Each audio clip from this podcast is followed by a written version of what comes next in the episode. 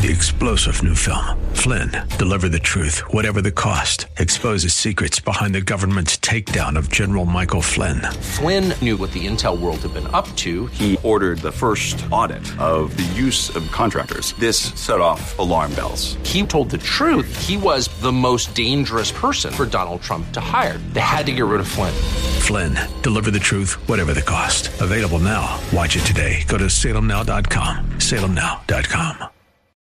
Welcome to Sideline Sanity with me, Michelle Tafoya, sponsored by Legacy Precious Metals. There has never been a better time to invest in precious metals.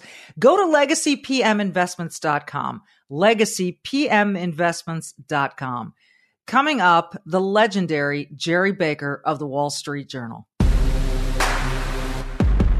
For nearly 3 decades, she's reported the action from the sidelines. She started very young. She's covered the NBA, NFL, Olympics, and the college football and basketball national championships.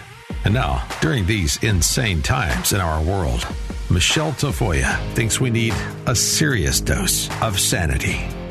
This is Sideline Sanity with your host, one of the sanest people on planet Earth, Michelle Tafoya.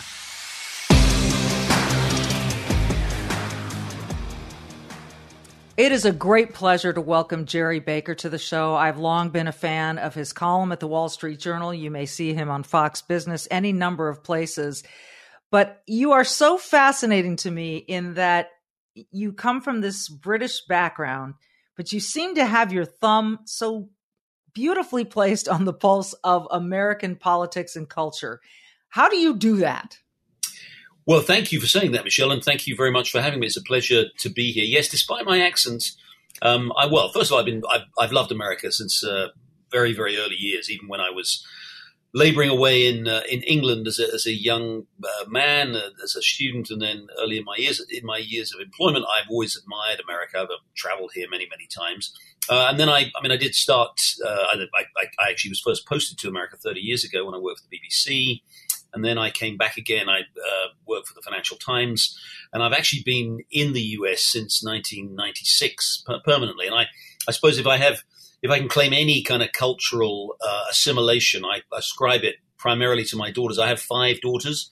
Wow. And yes, exactly. 4 of them were actually born here. One was born in Japan, but the rest were born here in the U.S. They're all Americans. They're all, love America. They are very committed to this country, and they keep me completely informed and on my toes about everything about America that I don't understand. But no, look, the simple answer is I've just greatly admired this country for from my earliest years. I've lived here for half my life. I think it remains this extraordinary, despite its challenges, which I'm sure we'll talk about, remains this extraordinary beacon for freedom for people around the world. And it is the source of inspiration for so many people. That can't be overstated, and it seems to be forgotten by so many. I'm curious about your 5 daughters. First, just the age range and why you think they are proudly American when a lot of young people are not these days. Well, so they range from 27 to 17. They're not unaware of the problems in this country, and and by the way, I should also say they have a range of views. That's one of the beauties of having so many children is you get exposed to so many interesting different views in the family, and some of them are pretty radical, I should say, on the left, and some of them are less so. So we have interesting conversations at dinner, but I think they all understand.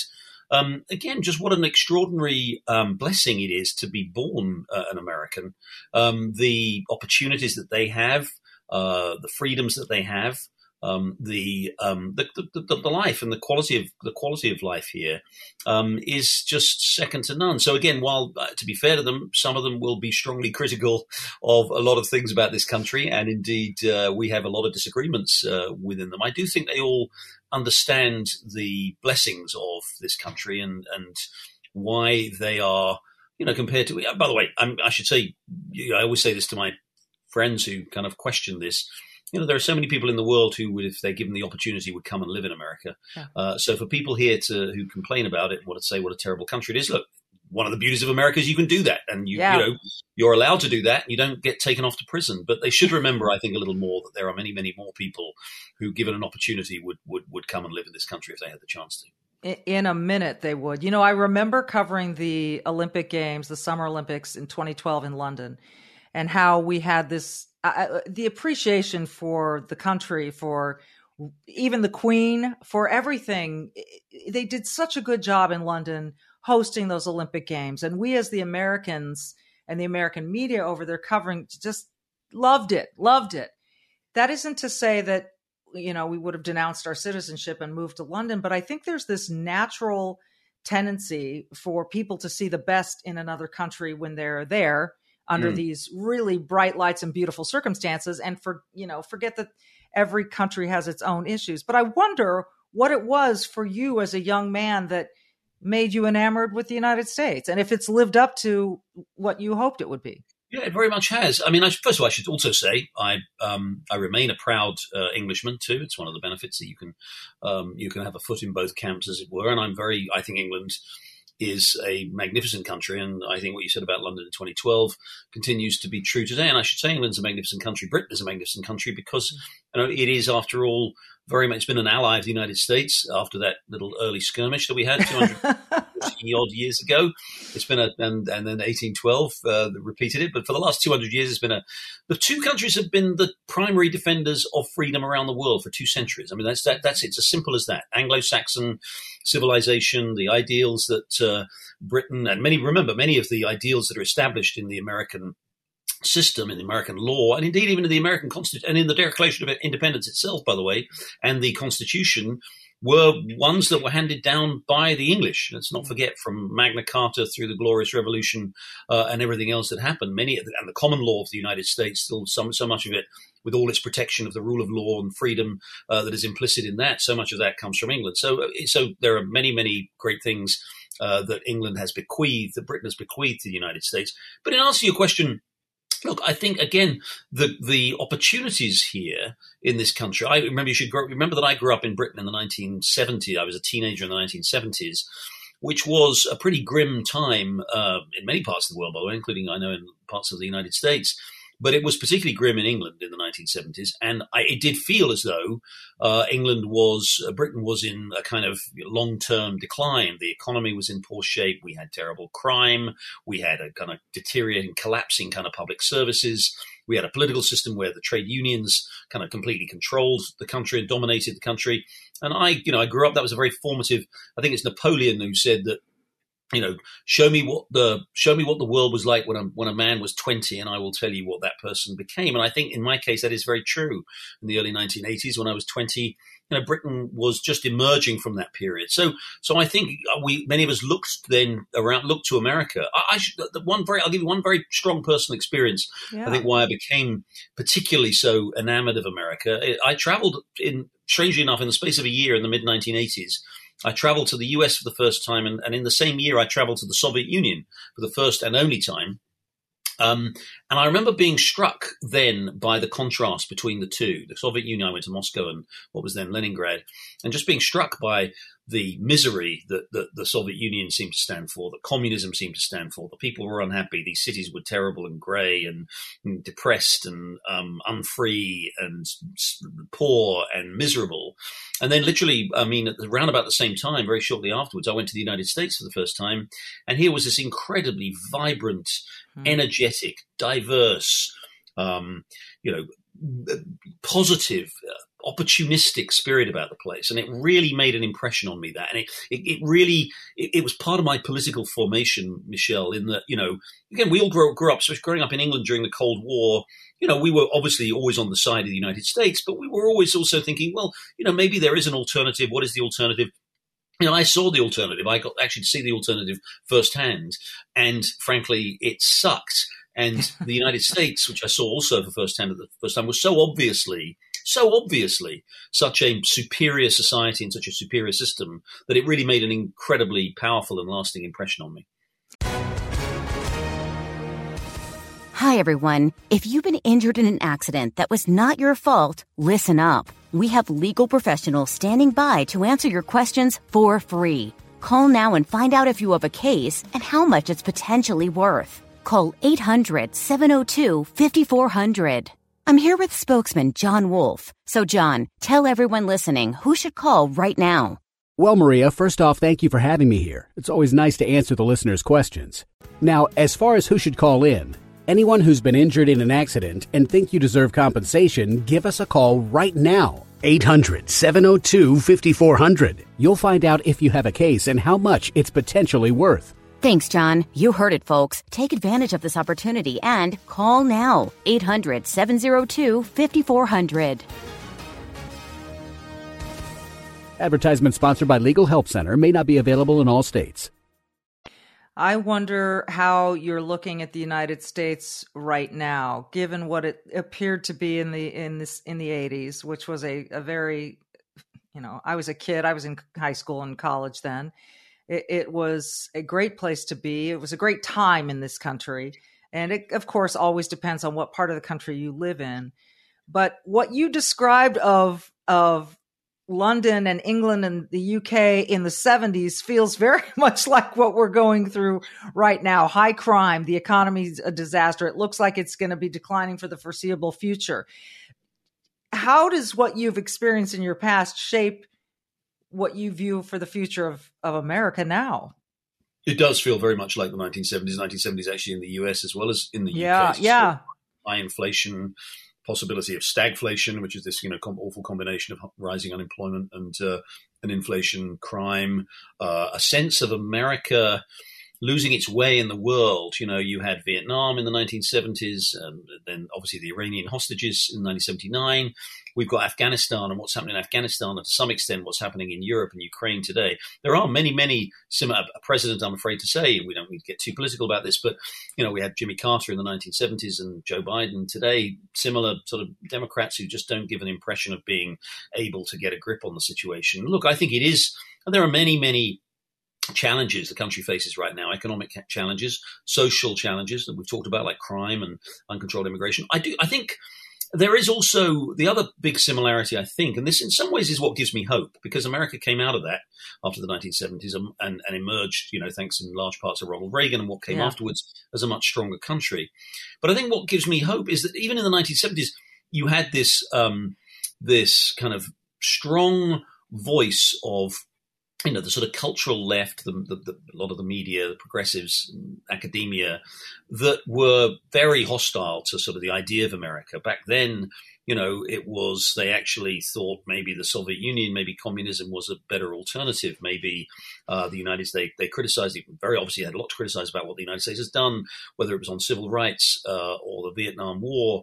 And as you remember, you probably are a bit too young to remember it, but that period of the 1970s was a period of real internal division, real soul searching in America about the meaning of the country and the fundamental virtue or otherwise of the country. And the country was tearing itself apart, from 1968 onwards. 1968 was an absolutely annus horribilis in American history, political violence, assassinations, terrorism, tens of thousands and thousands of Americans dying in Vietnam. It was a really, in many ways worse than the situation we find ourselves in today in terms of domestic strife, because, as I say, it was so severe. But America did come through that. And I think, it came through it for a number of reasons, partly luck. And America, one of the great things about America is America's had good fortune in its time, partly through great leadership, which we had, I think, with Ronald Reagan after 1980, and partly through other circumstances. I mean, the fact is, fortunately, that was a period when the Soviet Union was starting to realize, we started to see the weakness of the Soviet Union and the relative strength of the United States. I think we need that combination now, Michelle, bit of luck, good leadership, and an understanding, and an understanding of the real virtues of America, a deeper understanding. And I do think, I think the thing that most worries me, though, if you ask me what I'm most concerned about, I think is education in this country. Yes. I think that, our educational leadership is dominated by people who have this extremely left-wing progressive attitude towards the world, towards America, this idea that America is a fundamentally evil society. It's terrible. It's fundamentally unjust. It's a country built on oppression.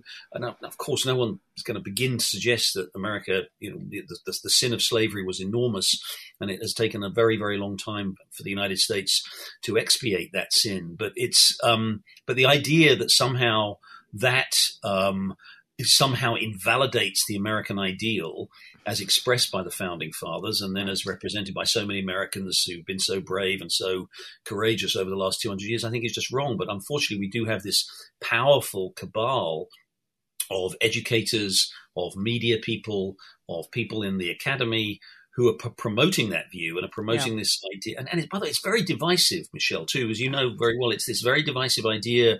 You know, Martin Luther King's great genius and insight and brilliance was that he said Americans are equal. All Americans, we need to be treated equally. We need to, you know, justice should be blind. And that was the sin of racism and the sin of slavery and the sin of people who absolutely oppressed minorities.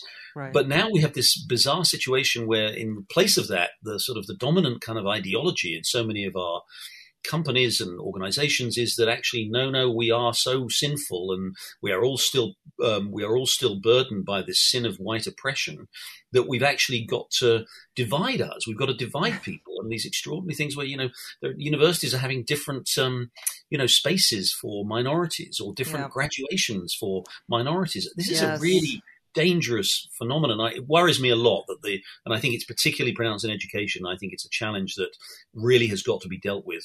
Otherwise, the divisions in this country are going to get worse. No question. And it's not just at the collegiate level, the university level. It's going on in my kids' middle school, lower school, and high school here in Minnesota.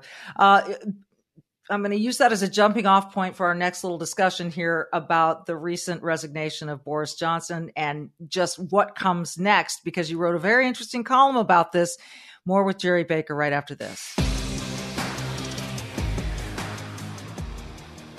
I am not ashamed to admit that I'm a huge Ronald Reagan fan. I got to sit on a stage with him for the bicentennial of the U.S. Constitution. It was a remarkable experience. And so I love his statement that all great change in America starts at the dinner table.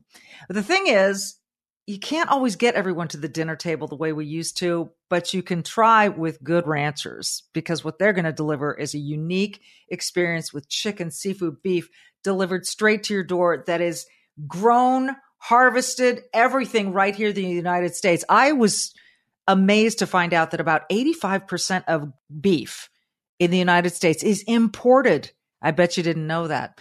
But Good Ranchers delivers a 100% American meat experience to your door. They guarantee that your meat is born, raised, harvested here in the United States so that you know where it comes from and you know who you are supporting. You're already buying meat, so why not buy it in a way that strengthens the American farm and ranchers? Supporting American causes can feel great and it can taste great with Good Ranchers. So here's the deal. If you order from them, use my code, which is Tafoya, T-A-F-O-Y-A, to get $30 off your order, plus get free express shipping. You can make gatherings at the table common again with Good Ranchers. Take advantage of this offer before it is gone. Go to goodranchers.com/Tafoya to bring people back to the table, creating change in America and seriously having delicious meals from Good Ranchers. Back with Gerard Baker, who wrote, Britain's Conservatives Rise Above Identity Politics. I read this column a couple of times and I find it so interesting. First of all, what happened to old Boris over there? Well, Boris, the simple answer is the Conservative Party, the British Conservative Party, is the most ruthless political party in the history of political parties. It's when they decide, when the members of Parliament, in particular of the Conservative Party, decide that their leader is getting them into difficulties and may not win the next election, they get rid of him or her. They did it with Margaret Thatcher in 1990 after she had won 3 elections. Margaret Thatcher was never defeated at the polls at the general election. She was pulled down by her own party. They did it with 2 other Theresa May a few years ago, and now they've done it with Boris Johnson. Look, we don't need to get into the detail, the rather seamy details of some of the scandals that there have been. But there has been a general sense reflected in the polling that the Conservatives are incompetent, scandalous, untrustworthy, and have lost their way under Boris Johnson. And I think the Conservative Party in Parliament decided, it was time to make a change. And so that's essentially what it is, a remarkable state of affairs. Only 2.5 years ago, Boris Johnson won the Conservatives the largest majority in the party's history since Margaret Thatcher was prime minister 35 years ago. He managed to get Brexit done, with Britain leaving the European Union after this had dragged on and on and on. An extraordinary achievement, which almost all Conservatives wanted to get done. So he has this extraordinary record, a successful record in terms of winning votes, winning the popular vote, in both a referendum and in an election. But again, the sort of scandals, the challenges, the problems the country's had, the economy has not been very in very good shape for the last couple of years, has dragged down his approval ratings, and the Conservative Party decided to get rid of him. They just saw the writing on the wall. The approval rating's down. He's not going to get reelected. We don't want to fall with him. And this mass exodus of many of his. Do you call them secretaries over there? Ministers. Yeah. They are secretaries actually, but yeah, they call them for a collective is cabinet ministers probably. Yeah. Okay. So now you've got this very interesting group of very diverse candidates. What are you seeing? What does this mean? It is actually fascinating. Look, on one level, it shouldn't matter. Those of us who we were just talking about this before the break, Michelle, who think that we should be colorblind in the way we approach things. We shouldn't be obsessed with race and gender and sexuality and all of that. So it shouldn't really matter. But it is. That said, it doesn't matter. The most important things are what the candidates are debating and what policies they want to pursue.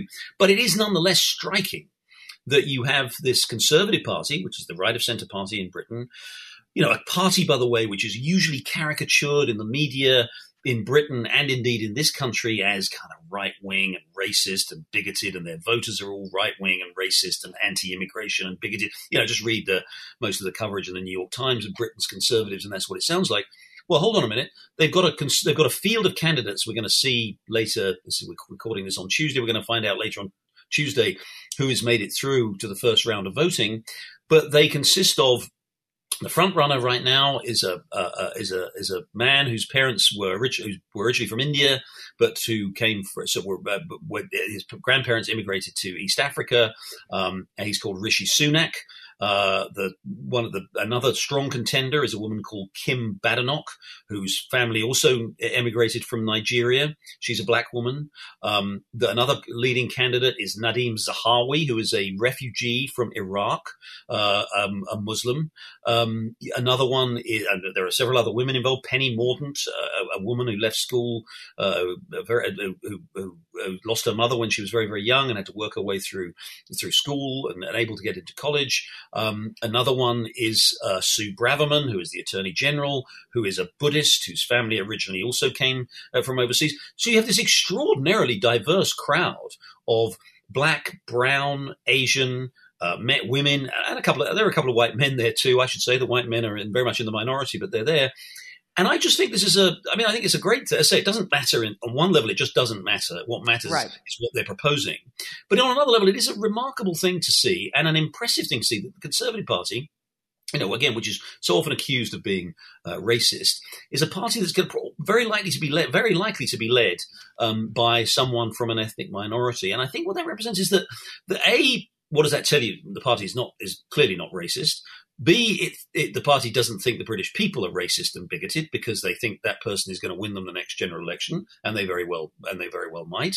But C, above all else, it just says that it directly challenges this left-wing supposition that if you're black or brown, this applies in this country too, to the same degree. If you're black or brown or a woman, you somehow got to support the Democrats or the Labour Party the in Britain, which is an incredibly arrogant, by the way, and patronising thing to say, which is what the left quite often are too. And of course, but it makes no sense whatsoever. The immigrants in Britain support tough immigration controls. The candidates who are running for the Conservative leadership, the most aggressively tough on immigration are a couple of the ethnic minority candidates. Again, that has its own reflection here in the United States. Look at what voters. Hispanic voters are starting to vote for Republicans in great numbers. It's always been, you know, the Democrats' arrogant assumption that they will always vote for them, and Democrats favor these very loose immigration policies. That just doesn't follow. People who come here to this country legally have gone through a process, and they want legal immigration. They don't want people just to be allowed into the country willy-nilly. So on all of these issues, this idea that because you're your skin is a particular color, you're somehow required to vote in a particular way.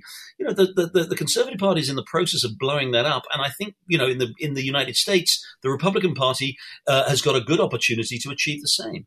Well, they certainly did with Myra Flores down in Texas. I mean, she's exactly. A perfect example of what you're talking about. Before we let you go, one quick break, and then we're going to talk about another piece that you wrote about people in black robes who are now just the enemy of the world. More with Gerard Baker after this.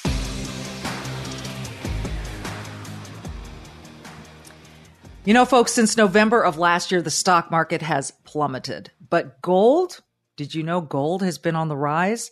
Gas prices are insane. The stock market is all over the place. Inflation is worse than it was last year. I mean, it's about the worst in 40 years. And we've got this war between Russia and Ukraine that we really hope comes to an end in some positive way soon. The markets don't like this kind of instability, but the good news is you have options. Gold prices are rising as investors turn to gold for protection, because gold provides a hedge against inflation and protects against a weakening dollar. Legacy Precious Metals is the only company I trust when it comes to investing in gold and silver. And you need investment that's going to protect your wealth and your retirement. Call Legacy Precious Metals today. Be proactive while there is still time. Because remember 2008? Now, those who invested in gold back in 2008 saw huge gains. Others simply lost their retirements. Legacy Precious Metals can advise you on all your options for investing in gold and silver. You might as well call them. Ask them your questions. You can speak to an IRA expert at Legacy Precious Metals at 866-528-1903, 866-528-1903, or download their free investor's guide at LegacyPMInvestments.com, LegacyPMInvestments.com. Back with Gerard Baker of the Wall Street Journal. You also recently wrote a piece about the Supreme Court, and you inject your writing with such great humor that I really, really appreciate. But basically, you said, "Oh my goodness, the people in black robes they're destroying the world," you know, because of their recent decisions. I loved that humorous take on it, that it's almost a war against these people, and it. It boggles my mind that the average person doesn't seem to understand what these Supreme Court decisions really mean. We can start with the overturning of Roe v. Wade, which gave the states back to the power. And then you've got Nancy Pelosi screaming, they want a national ban on abortion. Mm. What again, is this just come back to the simple nugget of uneducated people? I think there's an element of that. Yeah, thank you. And I do in that column, I just quoted a series of headlines from so many media organizations which said the Supreme Court declares war on X. The Supreme Court. If you read the coverage of the Supreme Court's decisions over the last couple of weeks, you'd find that the Supreme Court had declared war on women. It had declared war on America. It had declared war on the climate. It had declared war on governing. I mean, it was, apart from anything, as I said, you know, some editor needs to impose a little bit of creative discipline there, because everybody, that's all they could think of to describe this was somehow the Supreme Court declaring war on everything. The point I tried to make in that column, Michelle, was that, you know, this is, I think it is partly, you're right, it is partly ignorance. And I've had so many conversations with people in this country and elsewhere that after the Dobbs decision on Roe v. and which overturned Roe v. Wade, I've had people saying, "Oh my God, the Supreme Court has banned abortion. Women are not going to get abortion." You have to patiently explain, no, that's not what it's done. It has simply interpreted the Constitution in the way, look, you know this, Michelle, very well, a lot of even very progressive liberals, legal scholars, realized that Roe v. Wade was a very curiously decided, very curiously arrived at decision. Even Ruth Bader Ginsburg, you know, the icon of the left, of the left's jurisprudence, famously said not long after her appointment to the Supreme Court that Roe v. Wade was very dubiously decided. Yes. Because it found all kinds of things in the Constitution that simply weren't in the Constitution. You're right. So, and I think, again, the point I was making in that column, and this is what worries me, is the larger point is that progressives have basically recruited the Supreme Court to their cause over the last 50 years. They've been successful by appointments, by both Republican and Democratic presidents, notably by Republican presidents, perhaps surprisingly, until Donald Trump came along. They've recruited justices to the court who've made the court essentially part of the, in effect, I'm exaggerating here, but I will anyway, part of the legislative branch that actually has made law on behalf of the kind of progressive consensus, whether it is on, we've gone back and forth on guns, but on abortion, on some of these other issues, on some of these other important social issues, on things like environmental protection, on the role of the executive vis-a-vis the legislature, the power given to the executive. The court has been on that side of the argument for so long. What's happened with this slew of decisions we've had at the end of the last Supreme Court term is the court hasn't said, no, now we're now on the side of the conservatives in this side. We're now taking the Republican side or the conservative side and all these things. The court has just said, actually, that's not what the Constitution is for. The Constitution is not to be recruited, bogusly on one side of the argument or the other. Those arguments are to be decided by the voters and by the legislators, whether it's abortion. If I live in New York, Michelle. I think I'm pretty confident that under the post Roe v. Wade, post Dobbs decision that we have, New York is going to not only keep the right to an abortion, it's probably going to make it even easier for women to get abortions. That's right. I don't like that. I don't agree with that. But that is the voters of New York will decide it. The voters of Tennessee or Mississippi may decide something else. But that's a political decision. It should be. It should be a legislative decision on whether or not we should have very, very strong environmental regulations, whether or not we want to really change the direction of energy policy in this country to be aggressively anti-fossil fuels and become very much and impose all these kind of environmental regulations. You can have that argument. You can be on one side of that argument or the other, but that's an argument for politicians to have. It's an argument. It's a decision that the legislature should make, and that's what the right. Supreme Court did. The Supreme Court didn't say, women can't have an abortion. No, you can't impose environmental regulations. It simply said it simply replaced decisions, the decisions that need to be made to govern this country where they should be. And those yes. decisions should be in the hands of elected politicians on issues like this. Now, on issues like guns, it's different because there is such a thing called the Second Amendment, which does protect the right to bear arms. And so politicians don't have the right to take that away. Right. But let's stick to what the Constitution says. That worked, after all, extraordinarily well for 200 plus years. Stick to what the Constitution says. Stick to the separation of powers. Make sure that people decide.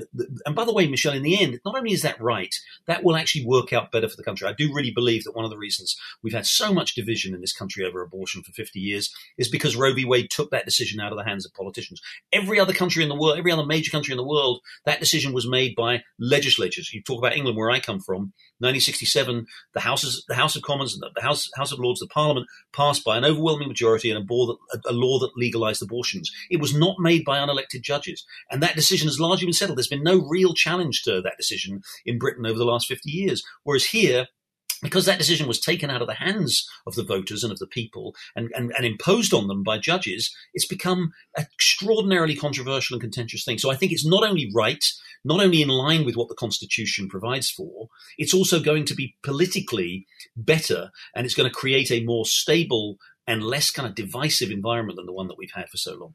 Oh, if only that would hurry up and get here, because right now it feels like it's just, dropped a big right. axe right in the middle of the country and divided us again. But for some reason I can't explain, I remain optimistic, and maybe it's because of writers like you that write so reasonably and logically and with great humor and love of the language. And I appreciate you so much. I could talk to you for hours, but I can't.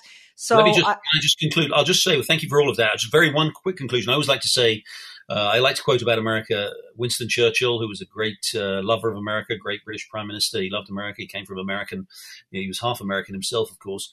But he always used to say about America that the thing about America is it can always be relied upon to do the right thing, but only after it's exhausted every other alternative. I kind of think we're going through that process right now, but we'll get there in the end. I hope you're right. I'm just going to believe it. A big Winston Churchill fan here too. And on a side note, those who think that Churchill's statue should be torn down because he was racist should read a little bit more. I'll leave it kindly at that. All right. Absolutely. Gerard Baker of the Wall Street Journal, thank you so much. This has been Sideline Sanity. I'm Michelle Tafoya. Be brave and do some good.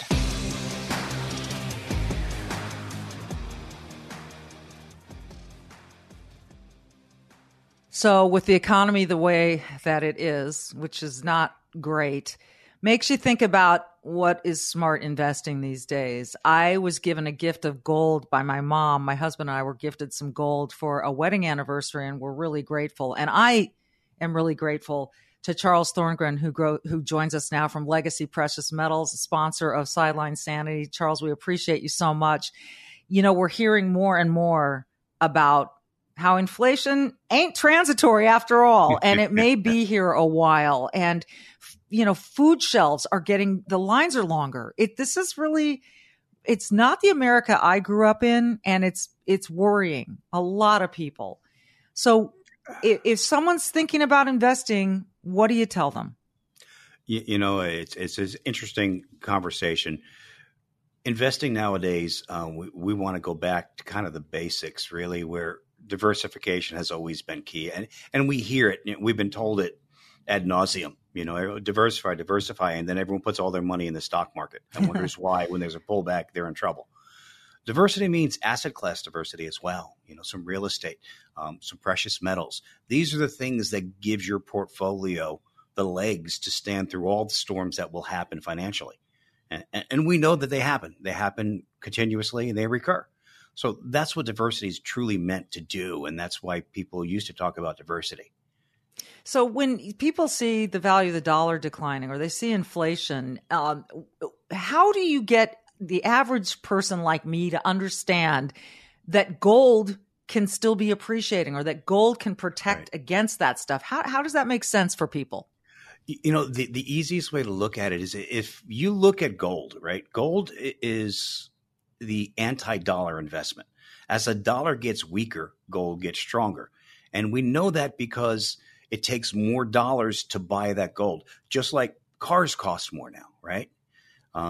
Anytime you have inflation, the item that you're buying costs more. The difference with gold is that it doesn't devalue. It's considered an alternative currency.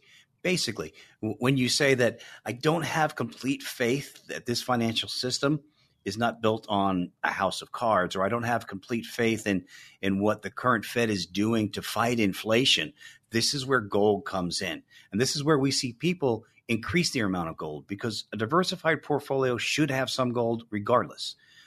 We need to remember that the United States Fed says 2 to 3% inflation is ideal. So that means for the average saver, if your retirement account's invested and it's based in dollars, that you're going to lose 60% of your purchasing power to inflation by the time you're ready to retire. And that's under the best of terms. And now we can talk about it's transitory. Oh, no, maybe I was wrong. Maybe we need to do half basis points every month for the rest of the year and then see where it's at next year. These are scary things that the experts are trying to tell us, that maybe we didn't have it right. And this is why people have gold, and this is why it offers that protection. It's interesting. I think people think, well, if I'm investing in gold, do I actually possess the gold in, you know, I have it in a safe? How do you get gold? How do you keep gold? Right. And physical gold. I mean, this is what we do. So yes, if you're buying it outside of an IRA, we can deliver it right to your home, and you can put it in your own safe. You can put it in your safety deposit box. If you don't feel comfortable with that, we do offer storage for our clients as well, okay? So there's lots of options. In the IRA, it's stored for you, just like your IRA account. You don't have access to those stocks. So if you were to take funds from your IRA, you could make that investment and you'd have the retirement account invested in the precious metals as well. And it would be handled just like every other IRA account. That's really interesting. And now I'm going to ask you a tough one, and I hope you'll forgive me, but I'm just going to be candid and ask what I think might be coming to people's minds. Sure. If the experts in Washington are making all these mistakes or they were wrong about inflation, then they're going to look at you and say, hey, Charles, why should I trust what you're telling me and why Legacy Precious Metals is the place to go? I'm asking this in an honest way because I know you want to be transparent about this stuff. So how would you answer that? You know, it really is I'm not a politician. I have no desire to be a politician. I like what I do, right?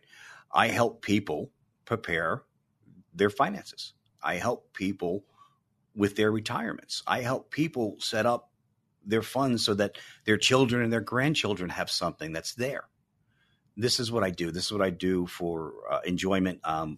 Very big in economics. But metals is that thing that it's an alternative asset, right? When I was a stockbroker 30 plus years ago, it was unique kind of then. And then everybody was a stockbroker and everyone had stocks and there was nothing different. There was no protection. Everyone said the same thing. To me, it didn't make sense for everyone to be doing the same thing. If we all do the same thing, then we all fall together. And we know that if you follow the government's direction, you're buying into whatever they want to sell you. Now, it used to be politics was a little different. We've gotten into a place where we can't say that anymore. It's not always for the people. We see that. We see that what they're doing with the economy itself. We know that we have to have something else. And this is why we do what we do here at Legacy. And my history is why people should, you know, give us a call, chat with us and see if it makes sense for them. Last thing I want to ask you about is I remember 2008, and I know a lot of people do. And, you know, that was a crash, and there have been other crashes. But why is it that when the economy crashes, gold has historically risen? I know you said it's sort of the anti-dollar. Right. Is there a way in layman's terms to explain why that happens? It's the safe place. Right? When there's so much risk out there and people are losing so much money, they just want safety. Mm-hmm. So let's look at inflation. We know right now we're running close to 8.5%. Yeah. We can dig some real numbers out there and we can debate that, but we'll just take that number as it is. We'll use 8%. That means everything cost you 8% more this year than it did last year. And we know it's going to go higher because the Fed's already promised us a lot more interest rate raises, right, to fight inflation, but we know it's not enough. When they say things like, we'll try to raise half a basis point 5 times over the next 6 months and see where the economy's at next year, that in itself lets you know you need to find something that doesn't put your livelihood in their hands. They're juggling an economy and the stock market, and it was never meant to be that way. So you have to protect yourself, and this is where gold comes in because it is the anti-dollar. The weaker the dollar gets, the stronger gold gets. And, you know, 2008, I remember after it happened, the people that would call and try to salvage their retirement accounts, and it was a very devastating time. People would call and they would be crying that they can't retire now. They have to continue to work. They're 67 years old and their plans are gone because they lost half their value. And that's devastating, you know, but this is where those who were involved in gold, they saw gold almost double in price.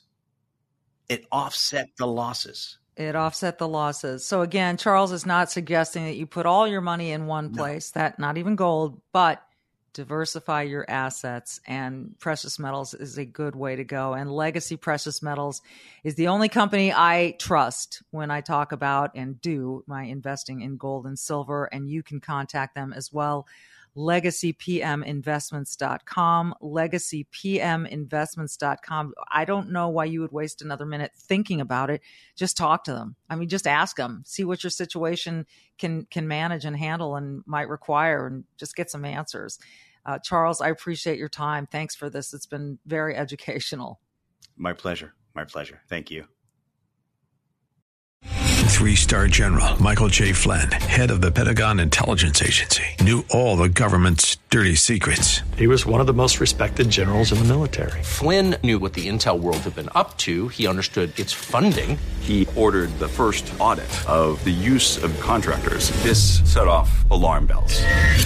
The explosive new documentary, Flynn, Deliver the Truth, Whatever the Cost, and covers the facts behind this scandal. Flynn told the truth. He was the most dangerous person for Donald Trump to hire. I find out the worst enemy that I'm going to face in my life is right here in America. They took my assessment and they wanted me to change it. And I was like, I'm not changing it. They had to get rid of Flynn. With in-depth interviews, archival footage, and never-before-seen personal records of the man behind the headlines. I just felt like I was drowning. Flynn, Deliver the Truth, Whatever the Cost. Available now. Watch it today. Go to SalemNow.com. SalemNow.com.